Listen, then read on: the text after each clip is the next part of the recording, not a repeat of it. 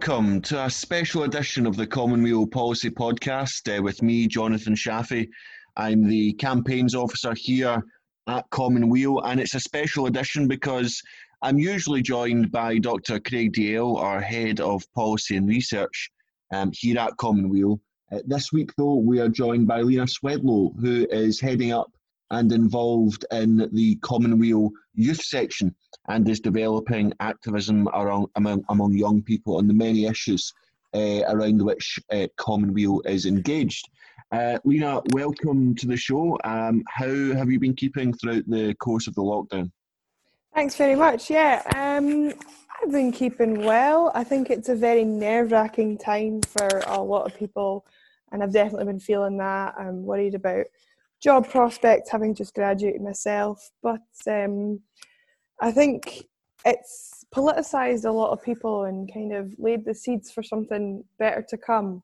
So I'm hopeful as well as extremely anxious. well, it's good to hear that optimism because uh, often when you look around the world today, um, it can be difficult to see that. On the other hand, I think that you are right to say that there are huge possibilities ahead um, as well as great challenges. Uh, now, obviously, you don't speak for all young people, but uh, I am interested to uh, get your perspective. I'm 34. I like to think I'm still uh, particularly young, but maybe not quite. Uh, maybe not quite in the same bracket. And it's interesting because generational differences um, have been the subject of much discussion. People have often said that the youth or the younger generation um, are where we should put our hope, and that uh, progressive politics may come from that generation. Myself, I, I think that we should be building a, an intergenerational, a cross generational uh, movement, as I know that you do as well. But but I'm in, interested just to find out, you know, when you look at the the economic consequences of the of the virus, and in fact, even before the virus, you look at the, the kind of economy, the precarious work and temporary jobs and all the rest of it. What's your sense of things when it comes to some of these big economic questions? Uh, you know, as as you're looking forward in, in your uh, young adult life. Well, I think you're absolutely right that there needs to be an intergenerational approach to um, kind of solving or at least addressing some of these issues. Um, but the reality is, a lot of this precarious employment uh, has fallen and probably will fall on the shoulders of um, young people themselves. And so I think it's especially important in the light of COVID to look at those who are financially unstable and, and these consequences really fall on the younger demographic in a way that I think hit harder precisely because there isn't a, a safety net or a basis for a lot of young people. Um, and so it's definitely a tumultuous time. But as you say, there's incredible hope and, and movement because and especially in a country like Scotland where we had the independence referendum in 2014 so we really have a politicized young generation and you see that manifesting differently all over the world um, I don't really think we've got a generation that's comfortable sitting quietly, taking the consequences and taking this kind of economic recession on its shoulders. Um, and I think with technology advancing and the use of social media, we've really got some powerful tools to actually make some change for young people and um, better the lives and the financial stability of that whole demographic. Sure, I mean that that I think is is definitely a, a kind of good overview of, of where things are. I mean, one of the one of the things that I often reflect on is uh, you look at the, the kind of jobs which politicians talk about, um, and they're very keen to talk about numbers of jobs. Um, but often, when you look at the kind of conditions that they're talking about, or the kind of pay and the kind of uh, permanence that might be uh, given to people in terms of job security, then it's really lacking. Mm. So the the kind of things that you've opened up there, um, I think, are, are, are, clearly essential, and there are groups in Scotland who are, who are active around this, Better Than Zero uh, and others who who've been campaigning around the the issues uh, that you raise around around work and unemployment and so on. Um, and of course, the the other, I mean, I say the other big challenge, but I mean, just uh, I think that would be slightly undermining the uh, the, the the scale uh, of what's coming ahead when it comes to the question of uh, the climate and of climate change. Um, we've seen a huge movement, and I have to say, uh, driven uh, by this huge awakening um, among young people around the question of the environment and of climate change. And often people can view the question of climate and the question of jobs and uh, the economy as being separate things, but of course they are tightly interwoven. So, what's your um, take on the question of climate change and campaigning around it, but also how that links to a social justice agenda? I think those two fights uh, have to be interlinked for either to be successful. Um, you cannot have an environmental movement that does not recognize environmental racism, otherwise, it's missing a significant part of the story. And the history of colonialism led to our carbon intensive economies that now push young people into precarious employment in our consumer economies um, that produce the demand for those jobs. Um, so I really don't think that they can ever kind of be taken as two issues. Um, that being said, it's a lot to campaign on everything at once, and so when it comes to campaigning, um, as much as it's amazing to try and have that holistic approach, when it here and now, I think it's important to focus on, particularly in the employment question, the kinds of jobs that we want to build and not funnel, but push young people towards, um, and what that does for the economy at large and also the communities that those jobs are in. Um, and yeah, it would be great if we could aim at no more zero hour contracts, but we also need to be looking at exactly the impact of what that labour and that employment does to the communities around it. Um, there's some great examples in Scotland happening already, and um, I just think, as you say, this is an opportunity, and there's so much movement and this radical awakening of young people in the last couple of years that have really woken up and just said, absolutely not. This is we're going to make some noise about all of the problems as we see it, and somebody's going to listen. And that's been, I mean, truly inspiring and also made some real change. And so I'm excited to see how that goes forward in, in relation to just transition and, and all the employment problems we're now facing in light of COVID. Yes, and it's interesting as well that when you mentioned uh, colonialism there, that we've also, of course, um, been discussing all of these huge questions against the backdrop of what I think is a truly historical development in the Black Lives Matter uh, protests and in the uprisings that we've seen against not just uh, police brutality but uh, a racist system. And people are joining the dots, aren't they, between um, those questions that have emerged and that have been so pushed to the top of agenda around mm. opposition to racism, uh, alongside understanding the need for economic justice and environmental justice to mm-hmm. come at the same time. So I suppose it's this kind of process of connecting these dots. Would would you agree with that? Absolutely, and I think one of the nicer parts of the last couple of weeks um, has been that uh, it, uh, an awakening of its own kind, and kind of most people are starting to, at least I, I think, I hope, join those dots between, you know, talking about the American context, the system that per- perpetrates Cancer Alley in Louisiana, and the effect of most pollution falling on low income um, people of color in deprived communities and connecting that to police brutality and connecting that to redlining and connecting that to all these different legacies of the different strands of racism.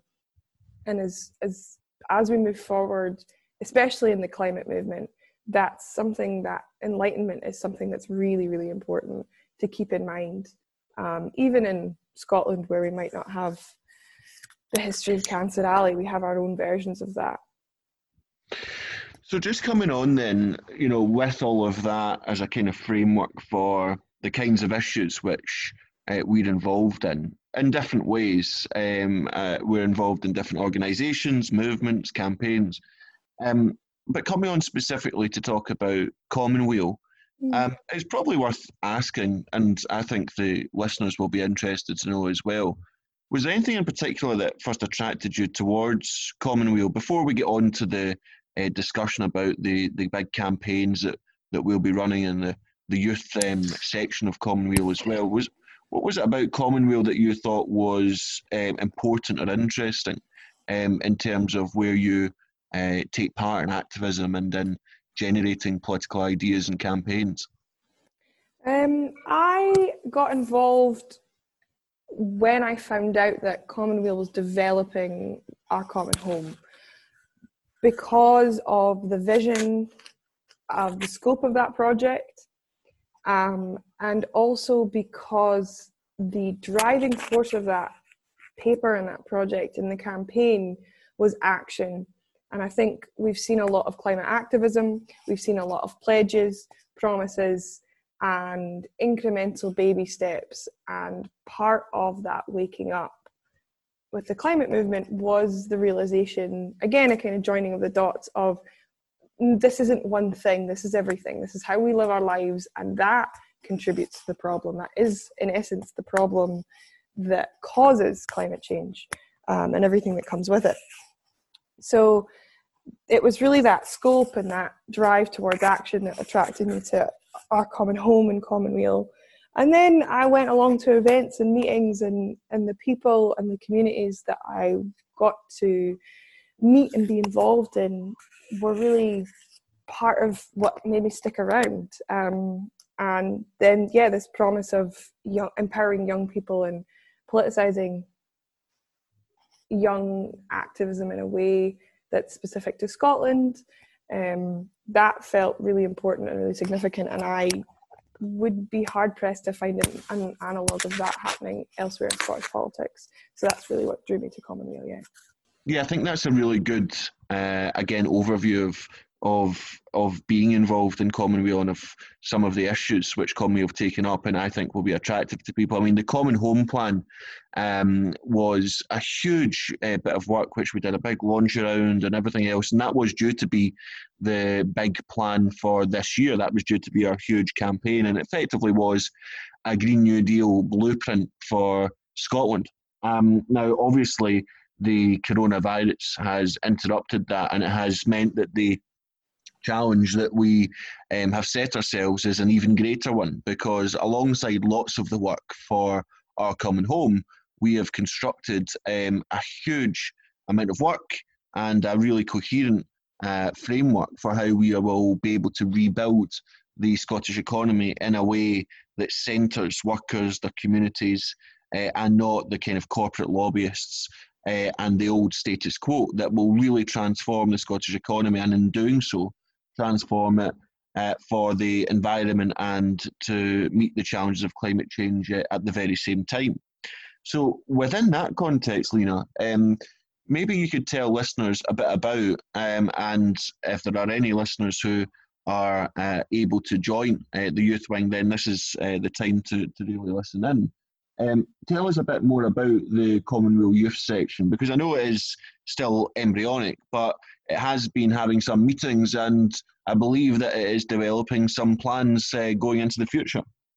Mm, yeah, definitely. Um, there's been two groups kind of running in parallel between Glasgow and Edinburgh, and recently, because we're all working remotely anyway, we've had the opportunity to connect them into a nationwide movement, and there's some really exciting plans uh, coming out of those meetings, which will involve using the youth group as a way to, in alignment with the ideals and values of Common Commonweals, empower um, a young generation to be politically active.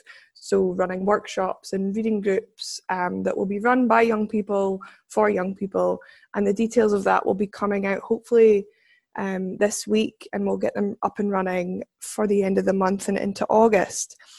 And something that the group that I was part of in Edinburgh was really interested in doing around the Our Common Home plan was using that as a as an example of policy and dialogue. So starting a seminar series, which unfortunately was cut short by um, the coronavirus crisis, but we held a few events before everything got shut down to pick apart different parts of the plan and look at how it affected communities and young people and job prospects and the feasibility of those parts and the problems, getting industry professionals along um, to really join in in that discussion. And it was something that was really lovely to see all these different people from all walks of life come behind and back and um, discuss and really tuck in and get involved. So that's some stuff that the youth group has been doing in the past and going forward, as I said, trying to use it as a space to make sure that young people can be politically active.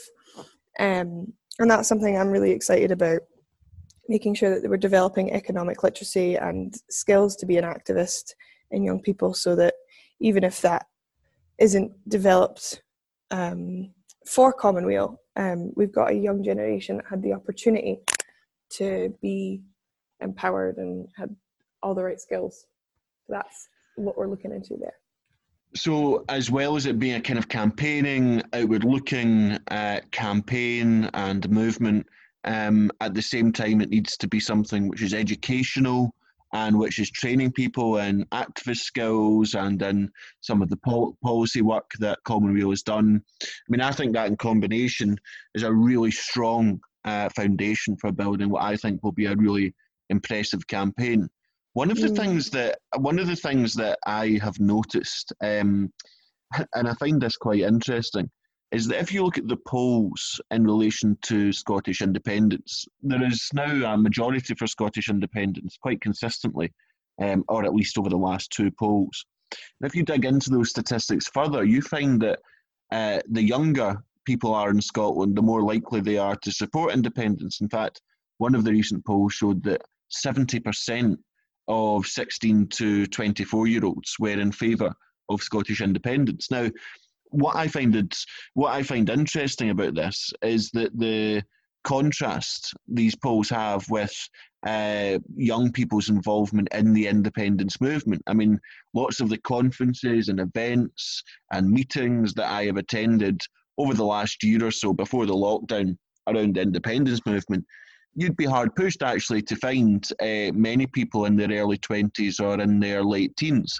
Um, and yet, it seems to me that the kind of things that you are talking about seems to be a really strong gateway for people to become involved in politics. So I suppose what I'm asking here is that when it comes to one of the major questions of our time and one of the, the really dominant um, parts of Scottish politics, uh, i.e., independence, it seems to me that by uh, locating a range of other issues within the context of Scottish democracy and increased Scottish democ- uh, uh, democracy and autonomy um, is really a way that seems to be engaging lots of lots of younger people.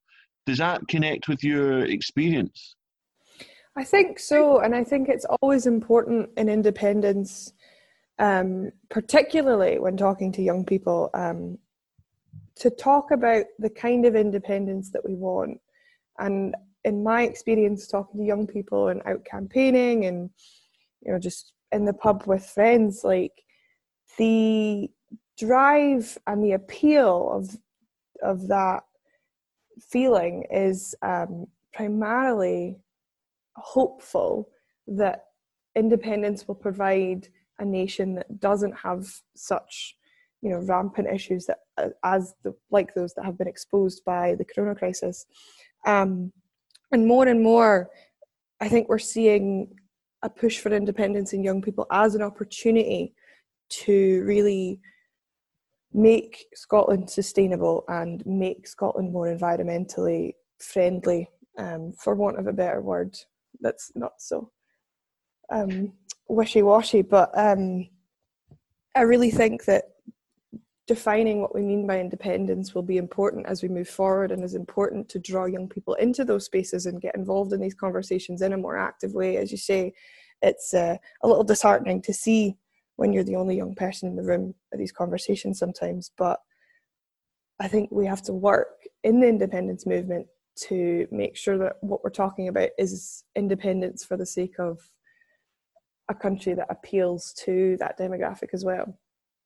Absolutely, and I think that's the thing that will excite people. What won't excite people if it becomes a kind of dry constitutional issue, of which actually independence in, in modern times has never really been about that. I think you nailed it when you said it is about building a country uh, which attempts to overcome lots of the problems which we've discussed in this podcast and, and more broadly. Um, and it's about using the process of getting independence as a way to build up the kind of movements that we'll require uh, to bring about that that change. And and of course, Commonweals is just one part of of that movement, of which there are many groups uh, and and organisations. I suppose just um, you know coming towards the end here, I think that one of the really important uh, developments that we've seen, not just over the last few months, but actually probably over the last decade or so, is that there's been a real internationalization of campaigns and movements and of organizations who are opposed to the present economic model and who want to see economic, environmental, and uh, racial justice. And they want to, uh, in order to achieve those goals, link arms um, across national boundaries and between countries in order that we can build a really and truly global movement um, that can challenge the status quo um, at uh, an international level. Um, it seems to me that the climate movement has been part of this process. Um, we've seen it with the Black Lives Matter movement. I'm no doubt at all that we'll see it with other uh, movements uh, that emerge as things develop. But how important to you is internationalism, and is there any scope you think for the youth section of Commonweal to develop international links with similar, organi- uh, similar organisations um, across uh, Europe and beyond? I think that would be a, an amazing thing for Commonweal to look into, um, Commonweal Youth Group. Once we have established kind of a solid base of aims and goals, not a manifesto, but a list of values and things we want to achieve as that group. And going from that base, looking to other organizations that are spread across the world, not only as inspirations, but as collaborators, would be something that I'd be honored to be part of. And um, it'd be amazing to just talk to other young people in other countries and see what works in local contexts and see the cultural differences and similarities. Um, in terms of the importance and, and in kind of the ideological importance, I, don't think it can be overstated um, that yes, this is a local problem and we have local solutions, but this has to be a global movement. And um, as you say, we've mentioned and talked about some of the movements that are addressing that around the world um, and addressing these issues. But I think there are young people all over the world doing this work, and to create a communication network and a kind of grassroots alliance using tools and social media, that would be uh, something that we could really look into at Commonweal Youth and look at building. Yeah. I mean, it all sounds extremely exciting. Uh, so, I mean, I guess just lastly, then, if people do want to get involved, um, maybe you could tell uh, any listeners uh, how they might do that. Uh, and also, um, and this is quite a shame for me, it does make me quite sad, if you can also tell people the, the general age bracket around which people can join uh, the youth section uh, of, of Commonweal. Yeah, um, my email is lena at Common Scott. You could email me there. We have a public Facebook page. You can shoot us a message there. Um, and as I said earlier, we will be having some meetings coming up, and the public events will, uh, for those, will be out soon and will be emailed out to our volunteers as well. Um, and the age range we're looking at is under 27s. Um, so that's what we're looking at right now, with particular eyes at getting strong working groups across campuses um, and schools in, in Scotland. That sounds absolutely brilliant. And thank you for taking the time out uh, to take part in the podcast. It's been a great pleasure talking through these issues with you. Um, the youth section of Commonweal is embryonic, is under development, but we think it's got absolutely massive uh, potential in the months and years ahead. Commonweal is running a huge campaign um, around how we will rebuild from the coronavirus our economy, our society, our democracy, how we will build independence, an independence that can truly transform uh, the lives of people who live and work in Scotland. And over the next few weeks, you will see much more of that campaign. Uh, we have many people volunteering from right across the country, over a thousand people now We've had amazing press con, uh, press presences um, in uh, all of the mainstream outlets covering our policy papers. We have another policy paper, the third um, of our papers looking at how we rebuild from COVID uh, that will be released at the weekend. So it's an extremely busy time, an extremely exciting time, and it's, I think, an extremely urgent time for people to be involved in organisations like Commonweal. So do join if you're under 27 the Commonweal Youth Wing. And if you are wanting to take part in Commonweal more generally, get in touch through all the usual channels. If you can make a donation towards us, I know times are tight, but be assured that all donations that are sent in our direction are put towards all of the output that we are working so hard to deliver both at the level of policy and at the level of building movements and campaigns around that policy. Next week, we'll be back looking at that third and final paper uh, that brings together all of our reports. And we will be speaking next week again to Craig Dalzell. Uh, in the meantime, that's all from us here. Thank you once again, Lena, for joining us and tune in next week and find out more about what we're doing here at Commonweal. Thanks very much.